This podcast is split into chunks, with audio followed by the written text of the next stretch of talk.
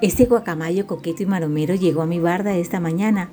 La alegría que nos dio este plumífero galán estuvo respaldada por un sol radiante y una brisa suave y refrescante que nos hizo proyectarnos por un instante al diciembre barranquillero, solo que aún no termina abril.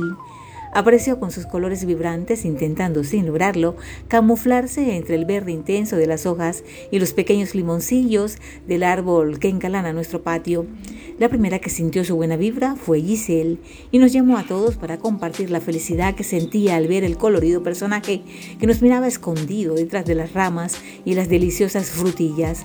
Pero al ver que se le ofrecía generoso un buen trozo de papaya, enganchado de un ardid improvisado para atraerlo, se acercó goloso a picotearlo y a enamorarnos con sus sonidos guturales y la apertura asombrosa de su plumaje multicolor. El de hoy es un exótico guacamayo azul intenso, combinado con un amarillo chillón, cuyos ojos inmensos, oblicuos y cebrados nos miraban con picardía y alegría contagiosa.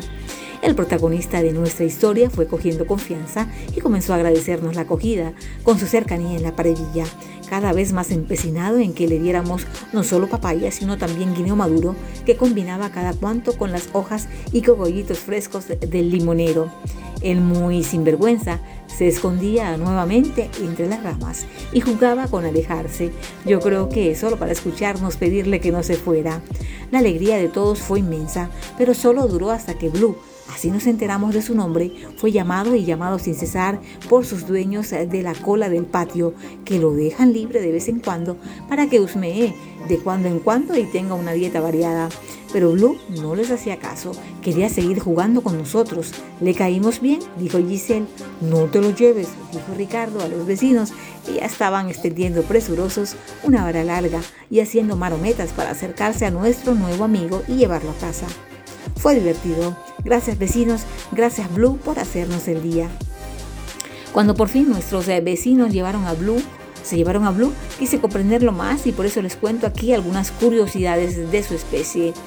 Entre las aves más vistosas que pueblan nuestro planeta, existe una variedad de especies a las que genéricamente llamamos con el nombre de papagayo o loro.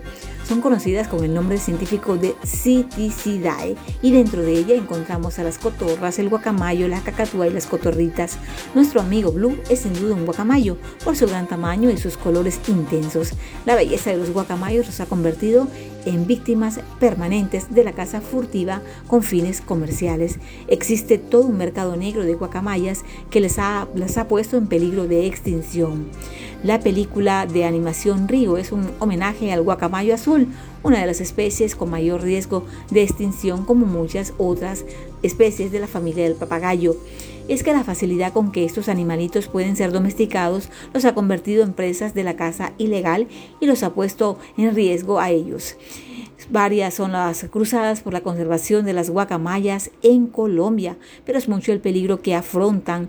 Yo me uno al grupo de personas que buscan su conservación, que le dicen no a la tala de árboles, no a la destrucción de sus hábitats, porque preferimos verlas libres en los árboles del Caribe y la Amazonía colombiana.